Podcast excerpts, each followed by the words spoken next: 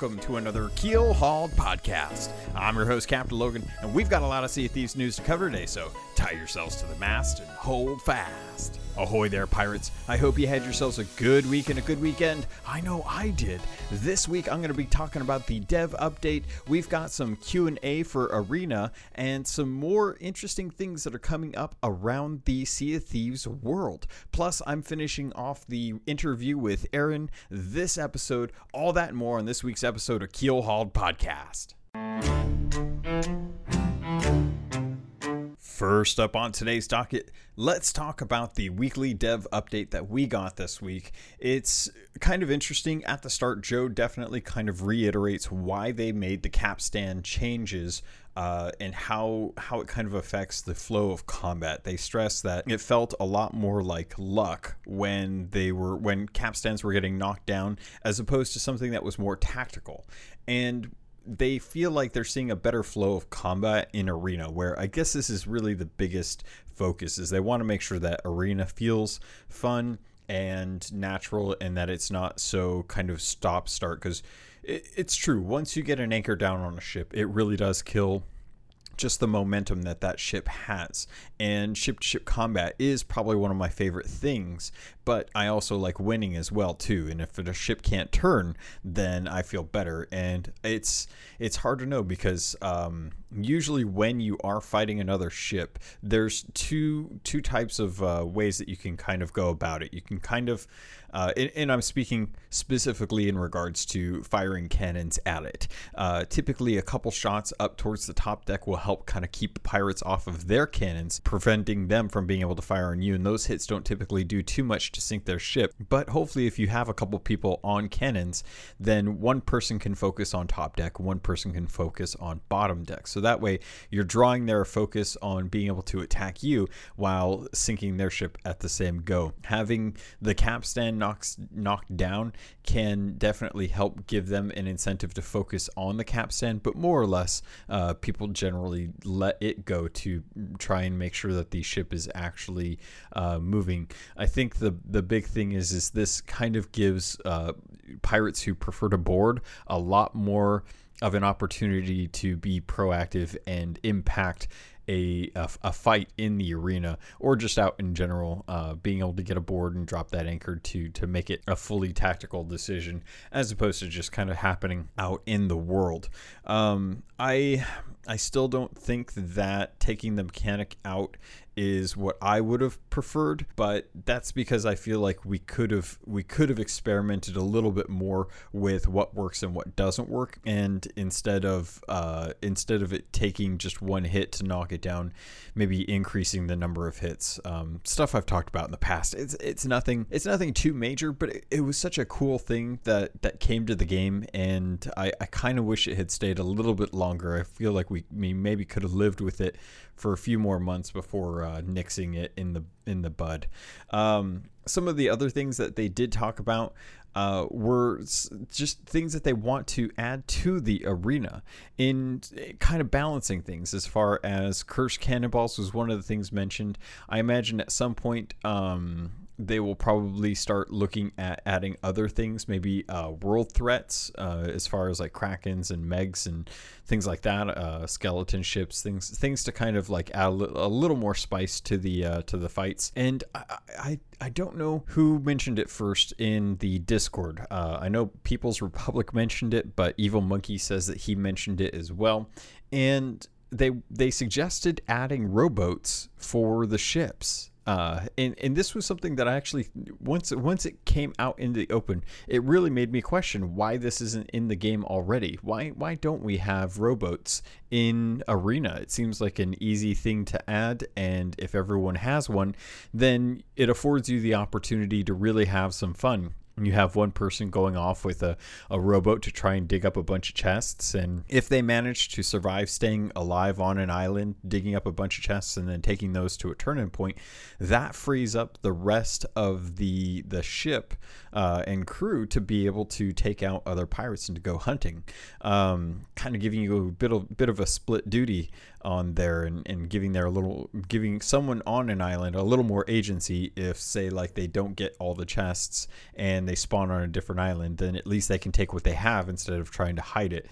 Uh, that being said, I, I, do really appreciate the pirates that can manage to uh, stay alive on an island, dig up a bunch of chests, and then hide them and force the other crew to go to islands uh, to get those chests. Although it does kind of slow down kind of the fun of the combat because you get the crews that just go out there and start hunting uh, chests instead of trying to engage with other pirates in the arena. And I still feel like the arena is one of those situations where you're you're purposely going in to have a good fight and to to win. And the best way to win is to to sink the other ships whilst getting uh, treasure at the same time instead of just winning purely based off of uh, being really really good at digging up chests and running away. Um, i feel like the whole point of arena is to have some good engagements as well. Uh, i know that's contrary to, to what some people's playstyles are but that's just kind of how I feel about it. Uh, I feel like that the the arena is really fun when you get a chance to have those good fights. Uh, it's never fun when you lose, but at the same time, you know, if you if you lose an arena, then the crew that that beat you uh, could possibly teach you on how to be a better sailor or uh, fighter. And sometimes it comes down to other factors that are just beyond your control, and it's it's hard to really you know judge things based off of uh, you know not not understanding all the variables. Some of the really cool stuff that has me excited is stuff that Joe talked about with the developer update in regards to more content coming in the game. Now, f- full disclosure, I've been taking my dear sweet time with Anniversary Update. I have not really been pushing myself to do a whole lot in regards to um, like all the tall tales and the Hunter's Call and the arena. I've really been taking my time with that stuff because I, I figure this is going to be something that I want to enjoy for a, a, good while until we because at, at, this point we really don't know when the next update is coming as far as major content. We know that there are some hints uh, with some recent things that have come to the game and that those those little teases on n13 might be indicative of new tall tales coming to the game or at least some big story beats uh, for the lore. Now part of me thinks that that's the case because of the the leaked comic that we got uh, a couple weeks ago that has since disappeared. And it, it feels like some of that stuff is already ready to go and we're just waiting to find out what's going to happen with that. Um, and then we've started to see some stuff pop up around the worlds and because we don't know necessarily when we're going to get the next uh, major kind of story release as far as like new tall tales or uh, uh, a new plot or a new threat in the world um, it's it's something that I want to take my time with the with the stuff that we do have you know? We have to we have to complete it multiple times and I want to space that out. I want to enjoy it. So uh, while that's happening Joe talked about how in mid January we're supposed to be getting something that is akin to the mercenary missions. Now, I, I don't know necessarily what that means because a mercenary mission to me is pretty straightforward. It's a take on the gilded voyages that we got during uh, December and during the, uh, the, the with the gilded Athenas, and the mercenary missions just forced us to do regular voyages with the Reaper's mark up. So I I would be interested to see like what they mean by having something that's like a mercenary mission but slightly different. Uh, I, I don't know what you could really change on that aspect of it, but I'm looking forward to seeing kind of what's different. Like, are we still going to have to have the Reaper's markup? Because that's kind of where the fun came from with those quests was you were constantly on on your guard with uh, with the Reaper's markup, and and sometimes it worked out. Some people just wanted to get it done; they didn't necessarily want to fight, and then some people really wanted to fight, and that was a lot of fun too. Uh, I definitely remember having crews that you know when we were on a galleon over at Wanderers Refuge, we would just have sloops coming nonstop to try and sink us, and it, it, was it was a lot of fun to try and defend against that and try to get as much gold as you could. And coupled with the the double XP weekend, I, I could definitely see some more Reaper's Mark missions, some more mercenary missions coming out, and I can imagine if that's the case we're most likely going to get some more cosmetics with it. Uh, it seems it'll it'll probably be smaller stuff. If it's like anything like the mercenary missions were uh, back at the beginning of the year, I would expect that we would probably see some new cosmetics, um, and that Duke the Dark Lord will probably have more information about that when we when we start actually getting to see that stuff. Um, if you want to test it out, they they said that they were going to be uh, testing that with the insiders. So you can always sign up for the insiders and start doing some of the testing when that goes live to uh, to be able to help kind of test those those new that new content out. And uh, just be fair warned, spoil it for yourself. You'll you'll probably be spoiled, and none of that none of that progress will actually transfer over. But if you play long enough and start working on it, you can still earn those rewards for the insiders, uh, cosmetics, as well as uh, doubloons and gold. Uh, so spending some time in there definitely kind of they, they do they do kind of reward you in a way for the stuff that you do in there but you just can't talk about it and you you should definitely want to try and go in there with the mindset that you want to help make sure that that that, that content uh, comes out free of uh, any kind of major bugs. And yeah, that's that's as far as we know at this point. We are at the absolute like low point for exciting stuff that is happening in game right now. Everything we have is as old as it's probably going to get until we get new content up. So hopefully you haven't burnt through too much of it and you're sitting around waiting. Uh, if you are, I mean, there's a, a, ton of games out right now, and a lot of people have uh, thanked, well, not necessarily thanked me, but they, they said that they enjoyed some of the E3 commentary that I did. Um, the last couple episodes, both with Aaron and, and the E3 episode itself. So I, I definitely appreciate your guys' feedback on that. That meant a lot to me. Um, so I will probably research uh, a little bit more about what I want to do in the future, possibly creating a completely separate podcast uh, just for general game news and what I think is is going to be interesting or fun or a whole bunch of different stuff. Um, in the meantime, though, I the the best thing I can recommend is try and grind out some of those uh, last few journals that you got to find. Uh, you can always go to rarethief.com. Uh, he they they have a I think oh, I can't remember who did it. Um, but they have a great guide for where all of the journals are. And as Andy has stated, Andy Preston on the Sea Thieves weekly stream, that it is not uh, cheating. It is a, uh, a, a, really good um, uh, oh dang, I just forgot what it was. I clipped it even. It's a uh, uh, gosh, I, I can't remember what it was, but he he made a. Ah, I hate that I forget this. He made a really good joke about how it was. Uh, you know, I'm gonna find it. I'm gonna find it. Hold on. Jetwagon on Mixer is asking, saying, "Is it cheating to use my unofficial Sea of Thieves companion app on my phone to help figure these out?" Uh, no, I'd say that's uh, social co-op. Welcome to the crew.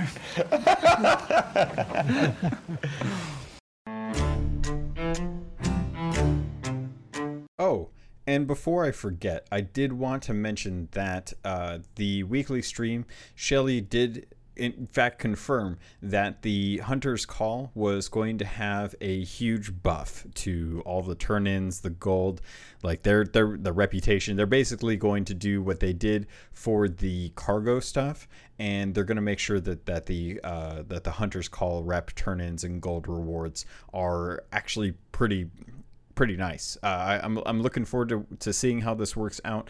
This is something that I know a lot of people have uh, had grievances with as far as like how much gold and reputation you get for like monster turn-ins as opposed to like ruby splash tails. And I can totally understand it makes a lot of sense that you should get rewarded properly for the amount of effort put in. It's a lot harder to take out a Kraken or a Megalodon solo as opposed to sitting next to the dock at a sea post and fishing up a bunch of uh, common fish.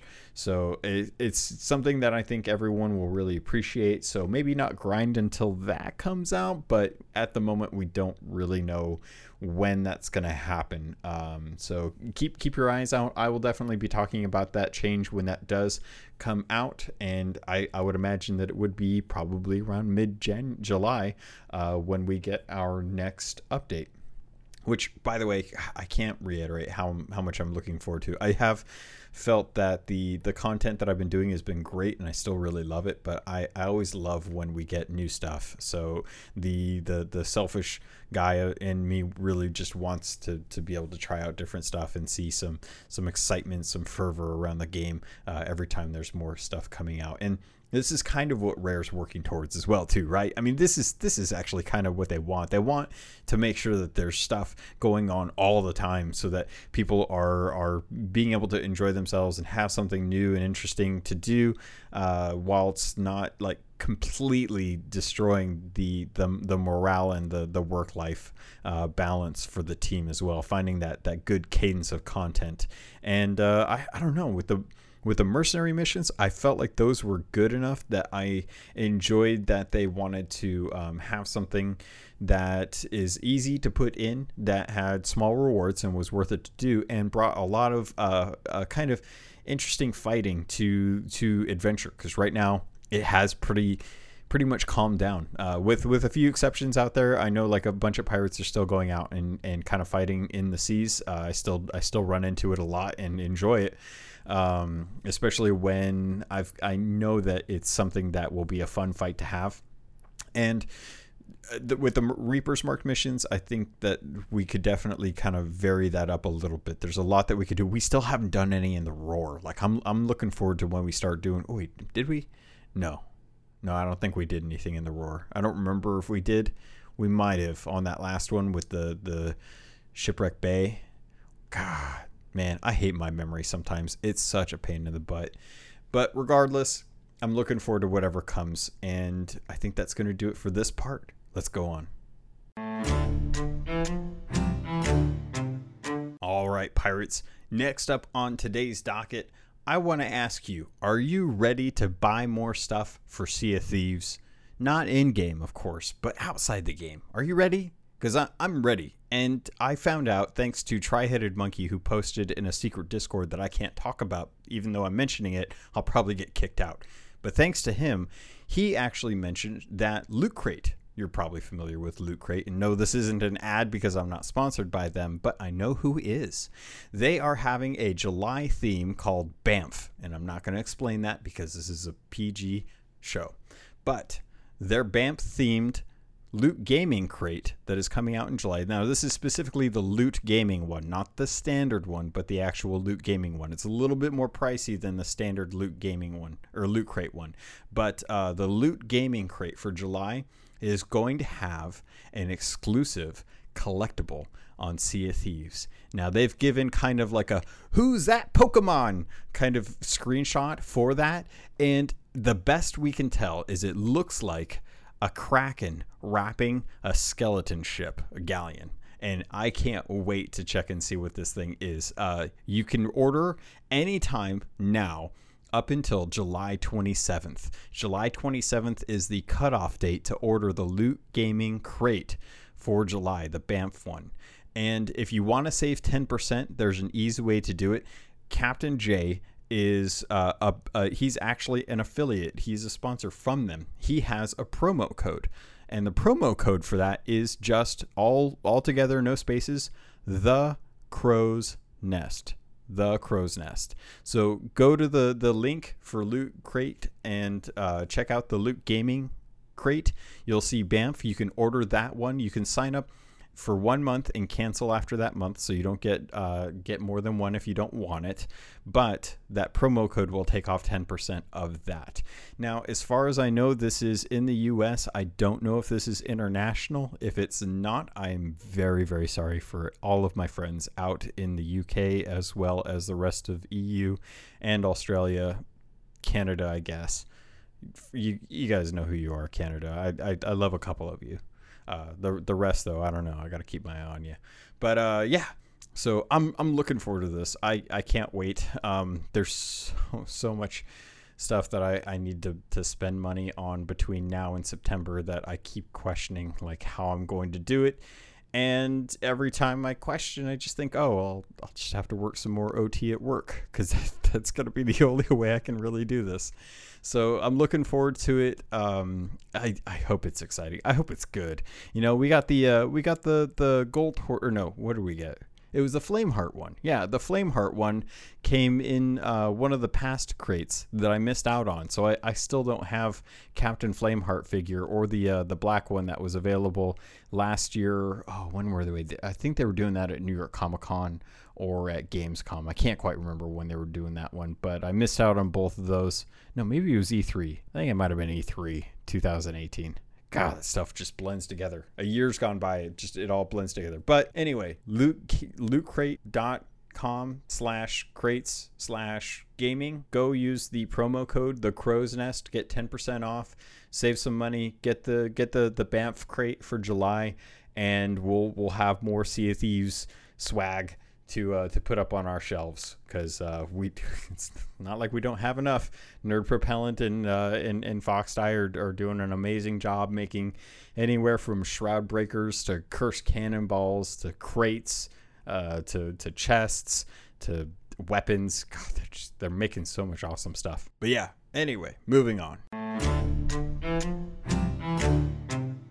All right, so things are already kind of going pretty long right now. Uh, the interview plus what I've been talking about, we're already looking close to at least 40 to 50 minutes. So I'm going to try and shotgun a few of the different things that I wanted to cover in this episode. So, first off, Congrats in the Keel Hauled Discord server. Drunken Monkey and P51 have both hit Pirate Legend this week. Thank you so much for being in the Discord, for joining with other crewmates in the Discord, and finally hitting that Pirate Legend and and making it to the to the Pirate Legend Tavern. It's such an awesome feeling to finally get there, to finally get the last of the reputation that you need, and to be able to talk to that mysterious stranger, get your clothing, get your tune, open up that that stairwell for yourself. It's such a good feeling. I, I always I always remember just how good I felt in July uh, of last year when I when I hit it, and it's been so great to see so many different pirates come to the to the Discord and uh, and share their feelings and their thoughts and their stories in the Discord. I know that there's uh, a little bit of change that's come up, so we've added some different channels as far as people who want to look for pirates for adventure and look for pirates for uh, arena. And you know we've been doing a lot in that that server. It's been a, a real home away from home for me. And i, I can't I, I can't wait to see just some of the new pirates that come in. And once they hit pirate legends it's such an awesome feeling. One of the other things that i did want to mention is uh, the shroud broken song the song that's at the end of tall tales 9 that is now available to listen to through uh, Apple Music, through uh, YouTube, through Spotify, through just about any kind of uh, Google Music, you know, any kind of uh, streaming service that you normally listen to music. They finally released that.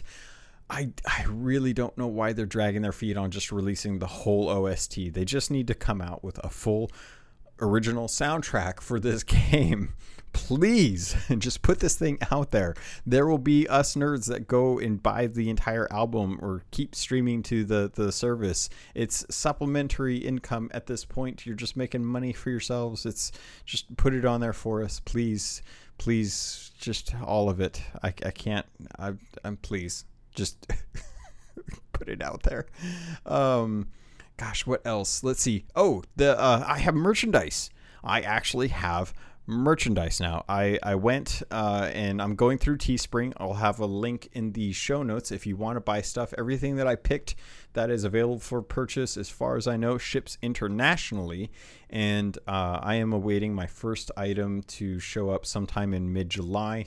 If I don't like it, I can return it. And uh, the same return policy uh, applies to you as well for any items that you purchase.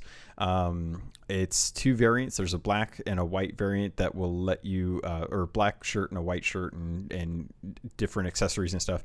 And it's the Keel Hauled logo. I'm going to be working on some different ones, I think, so that we can get some uh, different types of shirts up there, some different color uh, kind of how the Reaper's Mark has multiple colors and stuff. I'm going to do some different gradients and some different color uh, combinations, see if I can put some variety up there so that you guys can uh, pick and choose and see what you like. But uh, I'm, I'm happy. I'm excited. I can't wait to uh, to get a coffee mug and a phone case and a T-shirt and I don't know. I might I might buy some other stuff too, uh, just so that I can walk around and have it for for cons.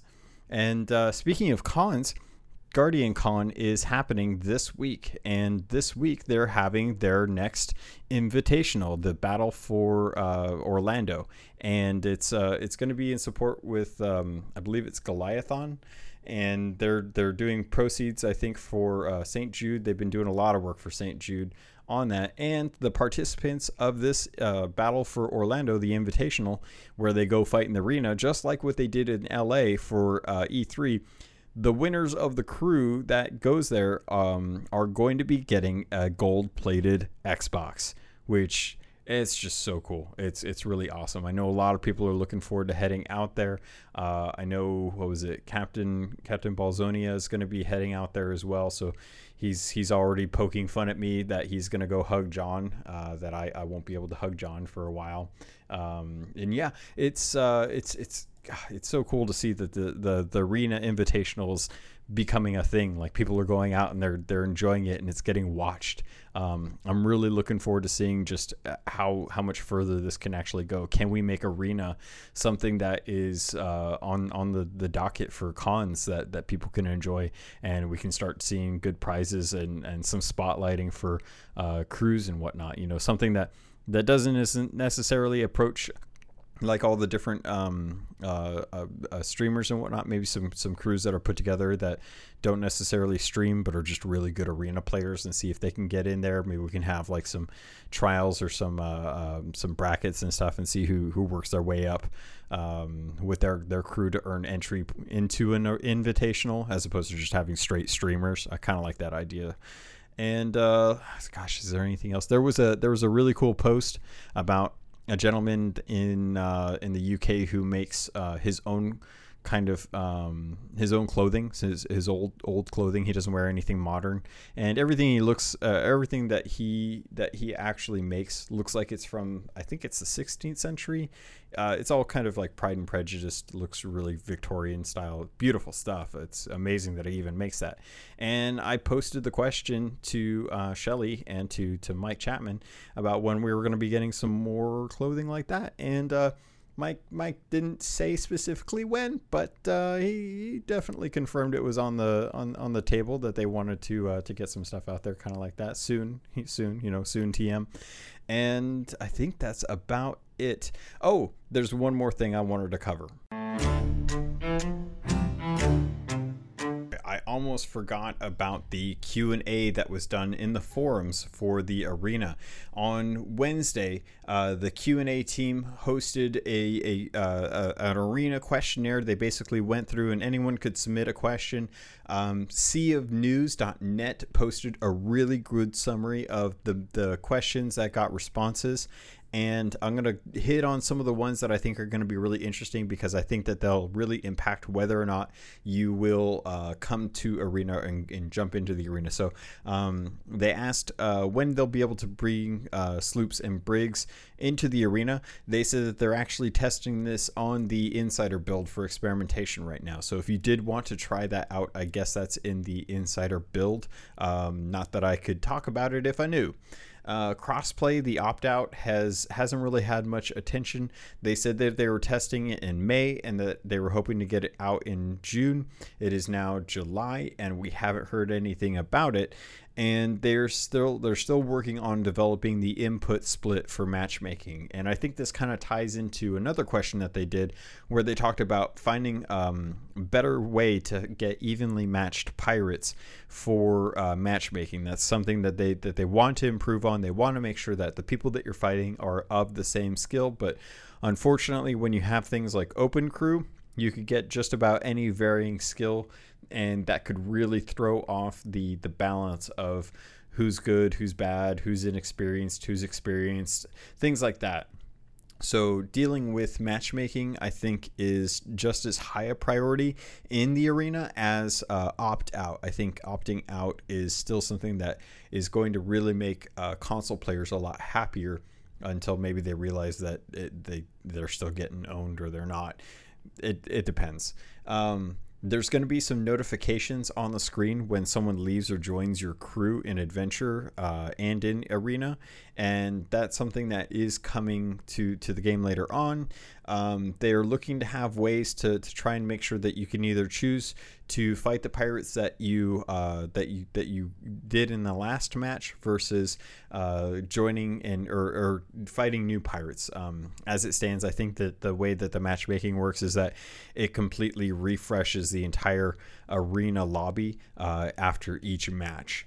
Um, there was some interesting questions about how come the the tavern uh, for the arena isn't available in adventure mode, and they said that this is basically coming down to them not being able to get it in for technical reasons.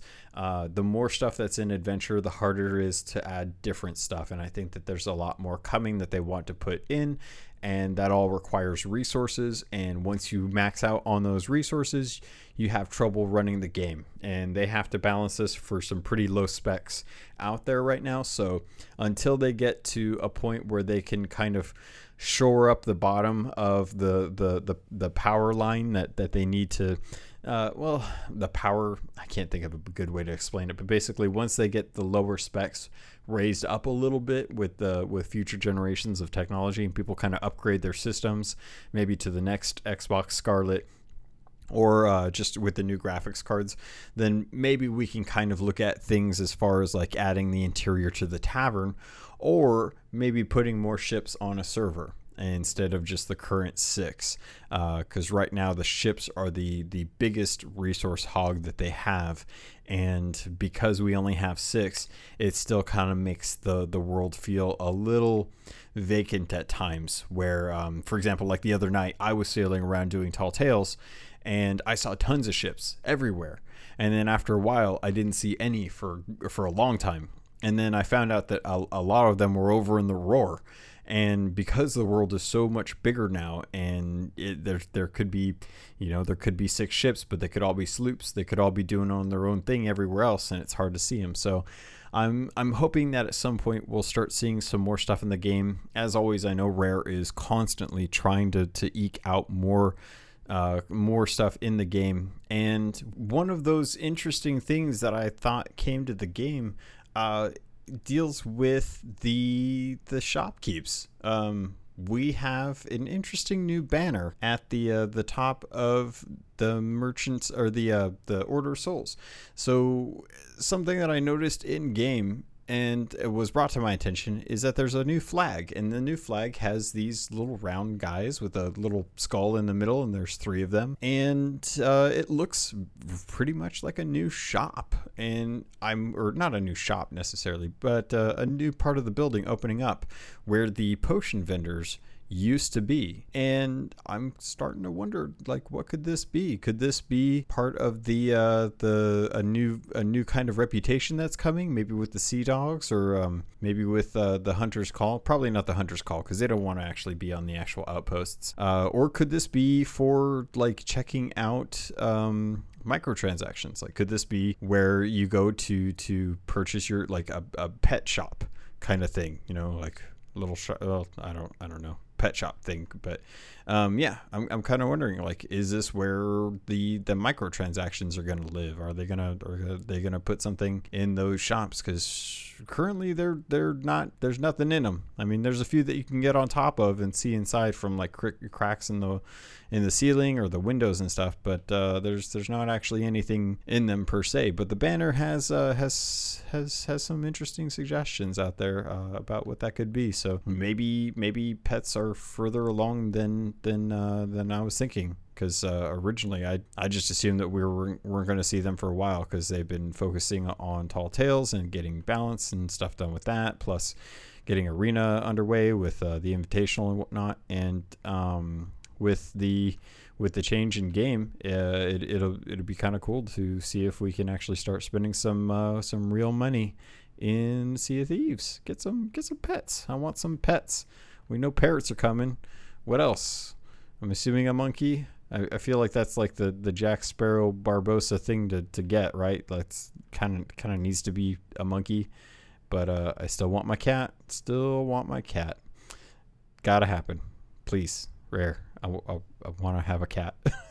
Please. There are a couple other things that I do want to talk about uh, regarding N13, some some discoveries that were made by Captain Falcor. Uh, I'm to leave that up to him. It's his reveal since he's the one that actually uh, discovered it. And we were to have a conversation this week about it, but uh, we didn't get a chance to. And hopefully, we will either uh, this coming week or the week after. But regardless, um, he said that he'd be working on a video for that. I will probably be uh, retweeting it and posting it, and then we can dive into it. Hopefully, either later this week or next week, um, we can talk about some of the findings and speculate on what could be coming down the line for adventure. And I think that's going to do it.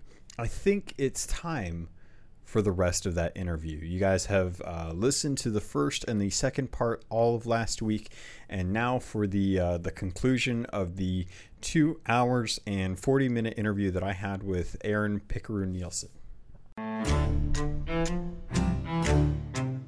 Last time on Keel Hauled. I mean, part of me wor- worries a little bit that we didn't get a date. They needed to push back Luigi's Mansion. I think they would have told us. of, um, sustainable working and, and you know like the, the anti-crunch Mhm. movement which i think is like that's like super important and also like if gamers weren't so demanding and if the market wasn't so demanding Mhm.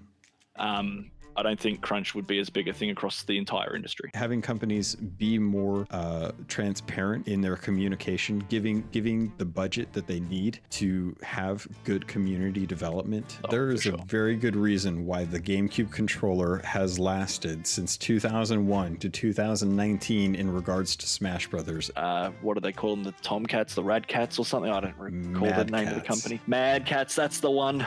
Um you would always get the official one but you would hand off the the crappy ones to your friends Of course. what I did wrong there is I sold off the Wavebird because I was using other controllers, right? Yeah. Um, to a friend of mine, and I sold it for like 20 bucks. He would always keep hanging it over me. He's like, Remember that one time you sold me a Wavebird for 20 bucks and now you can't buy them for any less than like 120 or 200 bucks or something ridiculous? Visit each other's town Yeah. and then you steal each other's fruit, chop down a couple trees, and write a nasty letter to their friend. Be like, he was a gruff, grizzly old mole Yeah. that was angry at you at all points. we really should have games that don't cause us anxiety. Cadence of Hyrule, it, it's it's Yeah. Which is uh, absolutely like mind blowing, right? That that's where we're at now, where Nintendo's trusting in that brand yeah, to a to a small development studio. My career inside the games industry is only just beginning, but um, I'm excited to be a part of it where it is right now. And I think there's going to be a lot of re- really really good stuff to come out of the next few years as well. and now the rest of the story. Was there anything from anything else from the Nintendo uh, pre, uh, press conf or direct that that you wanted to touch on? Um, the only thing I would, I would want to say quickly is that I was a little upset we didn't hear anything on Pikmin. Um, there was no there was no talk of any new titles or anything because like there has been it's it's becoming a very long running joke right now that like Pikmin there is a apparently a game that exists but I'm starting to wonder if maybe that game was the 3DS um kind of offshoot and there's nothing else after that. But yeah I was kind of hoping for a Pikmin 4 Mhm. talk even if it was just an announce um didn't have to be heaps because that is a another IP that I love Yeah, dearly um, and I'd like to see that represented again on Switch um, and see what a Switch variation of that franchise means. Mm, yeah. How about um, Mario Odyssey or Mario Kart? Uh, was there were is the the the the Mario Maker kind of enough to sate you eh, on on the Mario franchise right now? Yeah, I think it's it's interesting because like I appreciate Mario as a franchise, like the series of Mario games. I appreciate them, but they're not really the system sellers for me. So like, uh, it's not. I don't normally go. I'm going to buy the Nintendo thing because there's a this Mario game coming out. Mm, okay. or I I- I know that sounds weird because I like I love Nintendo, but often enough the reason I've bought a console is because of another game in their IP history, right? Like The- be it a Metroid, be it a be it a Pikmin, be it whatever it might be. I was like, I typically am drawn towards those games, so like having not having those games in show doesn't really affect me. Like when those games are announced, I'm often like, cool, but it's not something I Yeah. anticipate. That's Um, that's funny because that's actually how I am too. Like I was happy that Mario Odyssey was coming, but I was ecstatic when I heard that a new Zelda game was being made and that it was coming to the, to the system a year right? later. Like Mario's popular, but he's not the reason I'm here. He's not the reason Yeah, like and again like i can play i can play a mario game and again as a designing like a budding young designer i kind of look at these games and go like what have they done to make this good design? Like what is the thing right? Mhm. so there's always things i can learn from those games but again they're not games that i go to. They're not games that i'm looking for. So i've only not long been playing mario kart 8 on switch. Um i don't or is it 8 yeah. what are we up to Eight, yeah it eight is 8 deluxe. um, yeah, that's the one. So you know, not long been playing that. So honestly, they, there could be like another two or three years go by without a Mario Kart, and I would be fine. I'd be content. Like I don't need that franchise again. yeah, Um, and the as far as like say uh, another Odyssey something or other or another Mario game, Mhm. like I've not long played Odyssey, so um, Mm. you know, I, I kind of wanted to see more DLC support for Odyssey, like in the in the form of like new planets, new new worlds things go to look at. Yeah, um the i guess like that would have been nice uh it doesn't necessarily need to be a whole sequel to to that but um not having that again doesn't necessarily upset me so and the Mario Maker thing, I'm I'm excited for. Um, I'll I'll probably pick it up and dabble, but I, I don't see myself spending a lot of time being the like. Even though it'd be fun to kind of create the levels and test them things out in a in a being a designer Mhm. aspect of things. Um, I don't see myself doing that a lot, to be honest. Like, it, um, I think I'd I'd be kind of the person to download other people's creations Yeah. and play theirs. Um, it's and that's purely just based on a time thing. Like, I'm not gonna.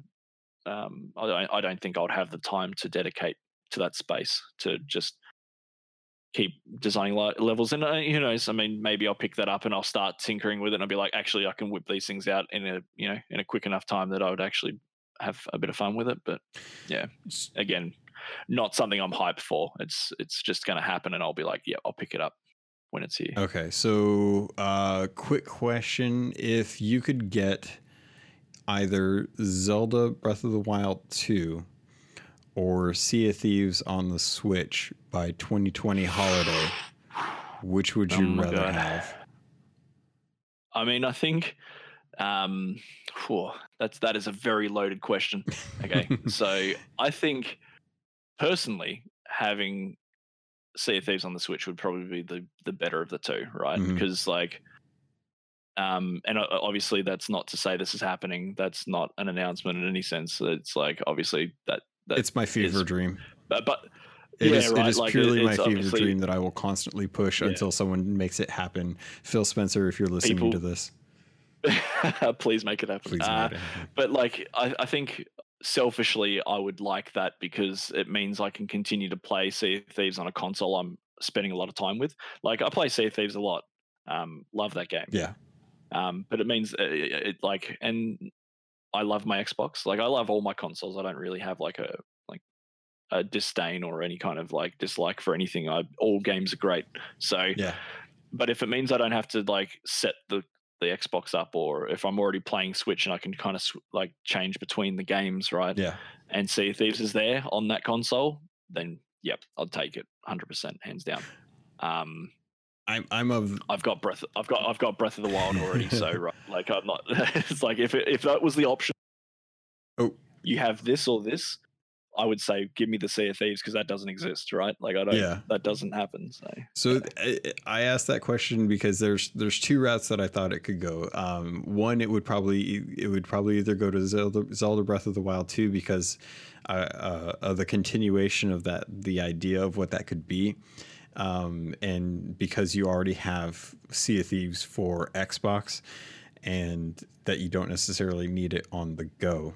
Um, and then of course um, what i want which is that i, I want sea of thieves to, to end up on the switch because there are so many of my friends that only play on the Switch nowadays or, or don't own an Xbox that would probably have a good time if they if they genuinely sat down and spent some time getting getting into the game and seeing what's f- feasible that Yeah. having that game available through the Game Pass on the Switch is something that I think would just be a, a, a complete win for Rare and for Microsoft as a result. And I think for Nintendo as well, too, because it would add value to the system um, in the form of having a, another good open world game.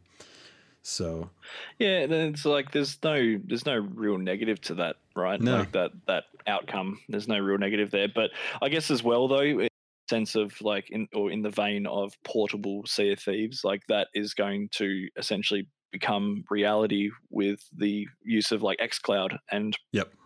you know those sort of systems that Microsoft are, are playing at the moment. So like or setting up at the moment. So it's it'll be you know, yeah, it'd be really cool to essentially have Sea of Thieves on the go via mobile product, like a, a you know whatever it may be a phone or a tablet or whatever, right? So, Yeah. um, I'm looking forward to that. Uh, I'm, yeah, it is it is going to be it is going to be very cool. So, yeah. like we we are getting it in a way, but I guess selfishly, yeah, I would be like, if it was on the Switch, like that's just cool, man. Like the and it kind of sh- it shows again the further partnership that Nintendo and Microsoft are holding at the moment. Like there's a lot of cross uh, crossovers happening. Um, Have they? well, uh, well, uh, well, a one-sided crossover, I would say. Like a lot of Xbox coming to Switch, right? Yeah. Like, um, Yeah.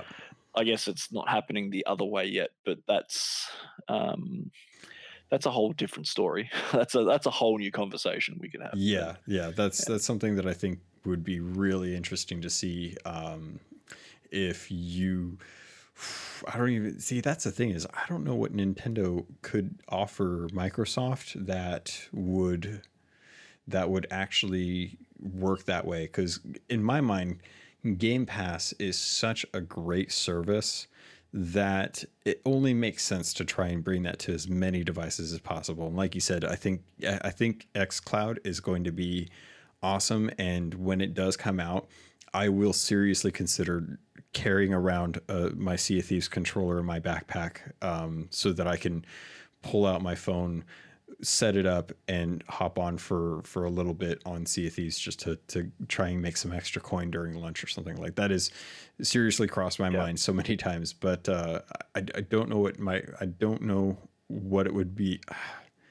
Like, what would fans of Nintendo Like, feel? yeah, like what it is. That, yeah, what it is that you could essentially offer back the other way. Yeah. Yeah, it's um, it is interesting for sure. I think what Nintendo needs to do is continue taking advantage of Microsoft's goodwill and learn how Microsoft is able to have backwards compatibility for their entire generations of consoles and then offer that for the Switch so that we can play any of the games from prior consoles the way they used to have virtual console. The fact that they got rid of virtual console is a travesty in my mind because I was so looking forward to having Wind Waker HD on my Switch. And Mm. I mean, that, like when uh, I guess a quick note to that that point, it's like because of un- the unfortunate nature of the Wii U, right? Like that console yeah, didn't sell well. It was considered uh, like a lot of people are considering that essentially a failure or a flop. Um, and I wouldn't necessarily disagree there, but I guess the games that that console received were so good, and it's criminal on how many eyes didn't get to see that mm-hmm. like like so many people are missing out on some great titles there so i would just on that console alone i am 100% down for them doing deluxe versions re like you know porting these things from the wii u to the switch because that needs to happen like people there is such a vast community of people playing switch now that these people can experience those amazing games that came to a console that unfortunately didn't do so well so yeah, I want I want Pikmin 3 on Switch. I want like give me the wonderful 101. I want all of those those kind of games. They they need to come across. And that's just for the Wii U, but it, a bigger argument could be had for like the wealth of games that they have sitting on like under their belt. Oh, they yeah. could essentially yeah, bring across the amount of the sheer amount of money that they could get. Like Nintendo have the potential to create a Game Pass too, right? Like Yeah. they have the potential to create their own subscription based thing purely for v, uh, virtual console stuff. Yeah, right. Like they could totally do it. The Nintendo Switch Online is poised to do that, and they're dragging their feet with these these unknown NES titles that keep coming every month. That everyone's just like, okay, maybe I'll get a good one of the three, and an SP version of Mhm. something I've already got. Like, they have the potential to really wow us with offering the stuff that they hold so dearly. They they keep these games so locked up in their vault that they could make so much money off of again and again and again. They've proven it, it time and time again with the virtual console that people are willing to buy these games over and over and over again, and them not putting these available on a Game Pass. Like they're wondering why they're not making money with their with their Nintendo Switch online server and it's, it's, it's because they're not facilitating the needs of 2019 by giving us party chat Yeah. by giving us backwards compatibility with cross saves and and uh, true online backup and offline backup as well. There's so many things that this company, as much as I love them, are failing that I think having a relationship with Microsoft could truly improve Nintendo uh, as, as a as a, Yeah. a as a leading console in a in a world where everyone is is counting the SSD uh, cache uh, uh, and and the, the the amount of gigaflops on on their graphics card and how much RAM is available for virtual memory and stuff. It's like there's so much emphasis on power and driving, you know, native 4K at 60 frames with ray tracing that people are looking at the Switch and being like, it'd be great if there was a more powerful version. And I'm like, I'm fine with the power that it has. I'm fine with keeping the Switch and not making a, a, a new version or a mini just give me some of the things that are kind of bare bare bones necessity to be able to play with other people online. Stop pretending like there aren't people online wanting to play with each other. Mm. And I think as well, like um, to close off that uh, that discussion, essentially, it's like the the virtual console argument, right? Like it's it's a huge thing for game preservation. Like that is Yes. just not. It, it's purely not even like if you if you look at it in, in a money thing. Like yes, there's a lot of money that could be made. Um, yes, we're going to get to play games that are you know from an age before, but it's like it's the games preservation thing that I get so excited about. It's like allowing people to um, go back to a time like you, some of these games just don't exist or you can't get them anymore, right? So why not bring them back into a modern age and like there has to be a better way to do this. Like there has to be a better way to kind of show off, uh, and especially for Nintendo who has such a, a wide range of different titles and different generations of games. Like Yeah. they they they're in a prime position to be something that hel- helps the preservation move forward Yeah. for sure. It's it's true, especially when you have companies like Square Enix that are like, we would love to release this game, but we don't know where the source code is for it.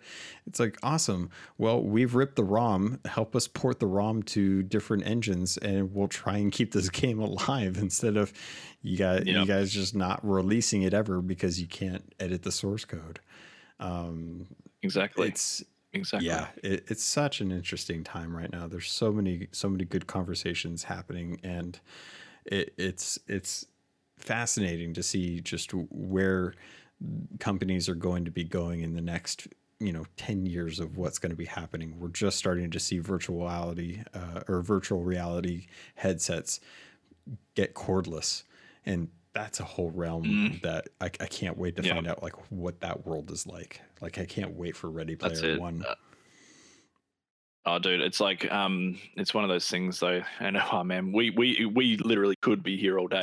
Um, but with like with the VR stuff, um, it's a very interesting space that I'm I'm looking forward to kind of seeing grow. But for myself personally, like there's still some trappings with VR that I'm just uh, like the biggest one of them being motion sickness. Like I cannot play VR yeah um, for a long period of time, and by long periods I mean more than 20 minutes yep if I'm playing for longer than that, I start to feel really off. So, and until those sort of things can get fixed, like I, I yeah, I don't know if that's going to be something for me. And I know that there's probably a, a, a wide amount of people that have similar reactions to that type of gaming. So, I mean, yeah, having cordless headsets is great. Having that technology be lighter and cheaper and all that sort of stuff is awesome. But they also need to fundamentally work out like how to get more people to be able to play it without them being hindered by um, just a sickness, like a, a motion blur sickness. Yeah. So yeah, Yeah, I, th- I think a lot of that uh, comes down to um, what I think is the proper terminology for it, but sensory deprivation, where you can't, you don't feel like you're actually in the space that's being presented in front of you. I think is is kind of what I'm trying to get across here.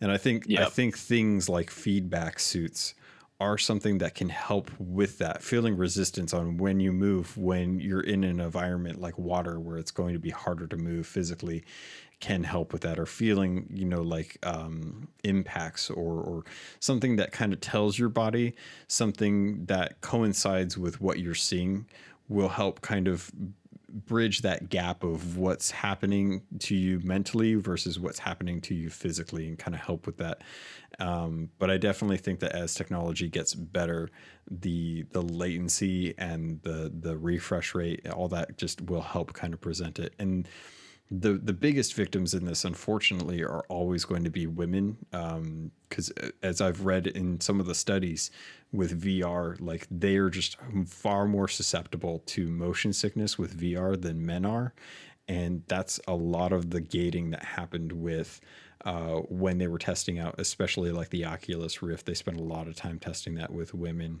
uh, to make sure that they weren't getting motion sickness because if they didn't, then there was a higher chance of success for men to not get motion sick. And I think yeah, that's fair. That's an interesting side. Yeah, I hadn't heard that before. So yeah, right. really, really crazy stuff. yeah. yeah.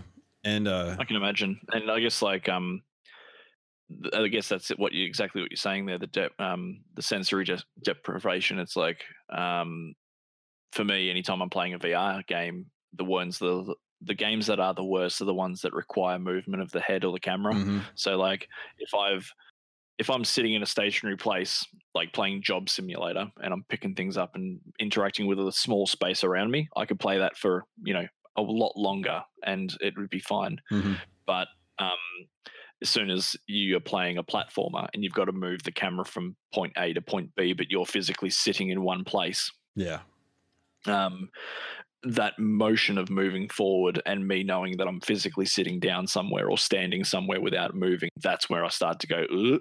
yeah. So, yeah. but um, it's a yeah a whole whole nother thing. But man, this has been fun, dude. Like, Yeah. thanks for thanks for inviting me in on this. By the way, This is yeah, Um, this is definitely it's it's something that I've wanted to do for a while and there's there's so many amazing people not only within the company but just in the community and you you've bridged that gap and that was something that I thought was uh, worth sitting down to talk about. And the fact that we we made it this is running on two hours and 45 minutes now that we're we've, we've managed to, to chew through Uh, a lot of a Yeah. lot of ground. So I'm probably going to cut this up into multiple segments, and I'm kind of mentally debating on if I want to release it uh, little by little throughout the week to give something for people to to listen to, uh, or if I want to spread it out over the course of a few weeks.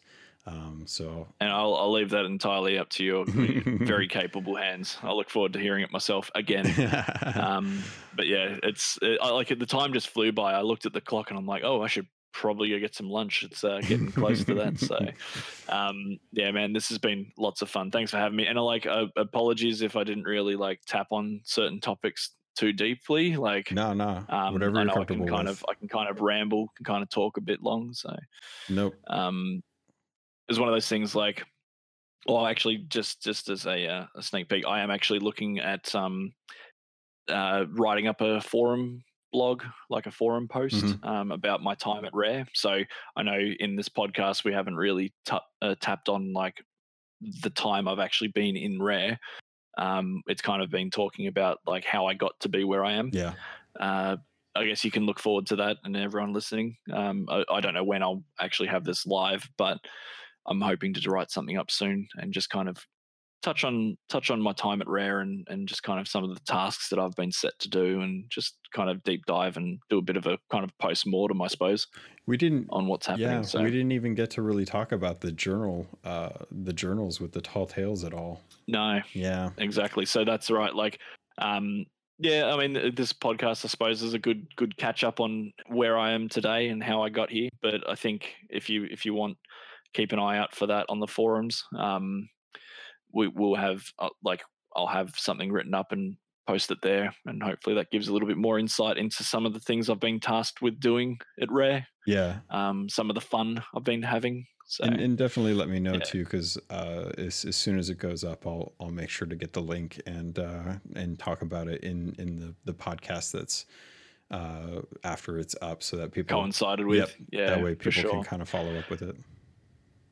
No worries at all. Well, yeah, no. Uh, again, thanks, uh, thanks, Cap Logan, for having me through, man. This is this has been good fun. It's been a while since I've been on a podcast. I used to host my own, and so it's been fun to, to dive back into this. Oh, awesome! Um, I'm I'm glad to hear it. yeah. So for everyone that wants to be able to follow um, everything that you're doing online, uh, where can people find you? Yep. Uh, so my Twitter handle is kind of like where I put, because I'm quite new to Twitter. Like I've only been using it for the last year or two um, properly. hmm I think. But if you want to find me there, um, it's the Aaron Leigh. So that's L E I G H um, for Lee. And uh, or you can search up Picaroon, and that should find me as well. Um, that's P I K A A R O O N. And um, and yeah, so like f- follow me there. Um, I'm also on the forums under the same name, Picaroon. Um, you'll be able to see bits and pieces there, and yeah, just keep keep up to date with the stuff. But I guess like definitely Twitter. Twitter's the the go to if you want to have a chat with me. Um, get get to know me, whatever. That's where I'm at. Excellent. And we're gonna end it here, folks. I hope you enjoyed this. Um, if you've if you've made it through all the little episodes that I'll probably chop this up into, congratulations. Uh, I will give you a big thumbs up that you won't see, but can definitely know I'm doing. And with that, we're gonna say goodbye. Cheers. Bye. All right, pirates, that's going to do it for this episode. Thank you very much for listening this week, and I will be back next week. So make sure you tune in every week. You can always subscribe at all of the different iTunes and Google Plays and Spotify's and all that, all that good stuff. Uh, pirates, uh, thank you. If you want to get a hold of me, there's plenty of ways to do it. You can always reach me at capt underscore logun on Twitter. You can always email me at captlogun at gmail.com. And if you want to talk to me through Xbox, you can always hit up my gamer tag. It is C A P T A I N L O G U N, Captain Logun, everywhere that you can find me. And don't forget, I do have that merchandise. If you want it, it's definitely available. Go into the show notes and click that link. Also, all the links for videos and uh, news, things like that, I put all the references in the show notes as well. So I hope you enjoyed this episode. Pirates, thank you. I love you. And I look forward to sailing with you on the Sea of Thieves.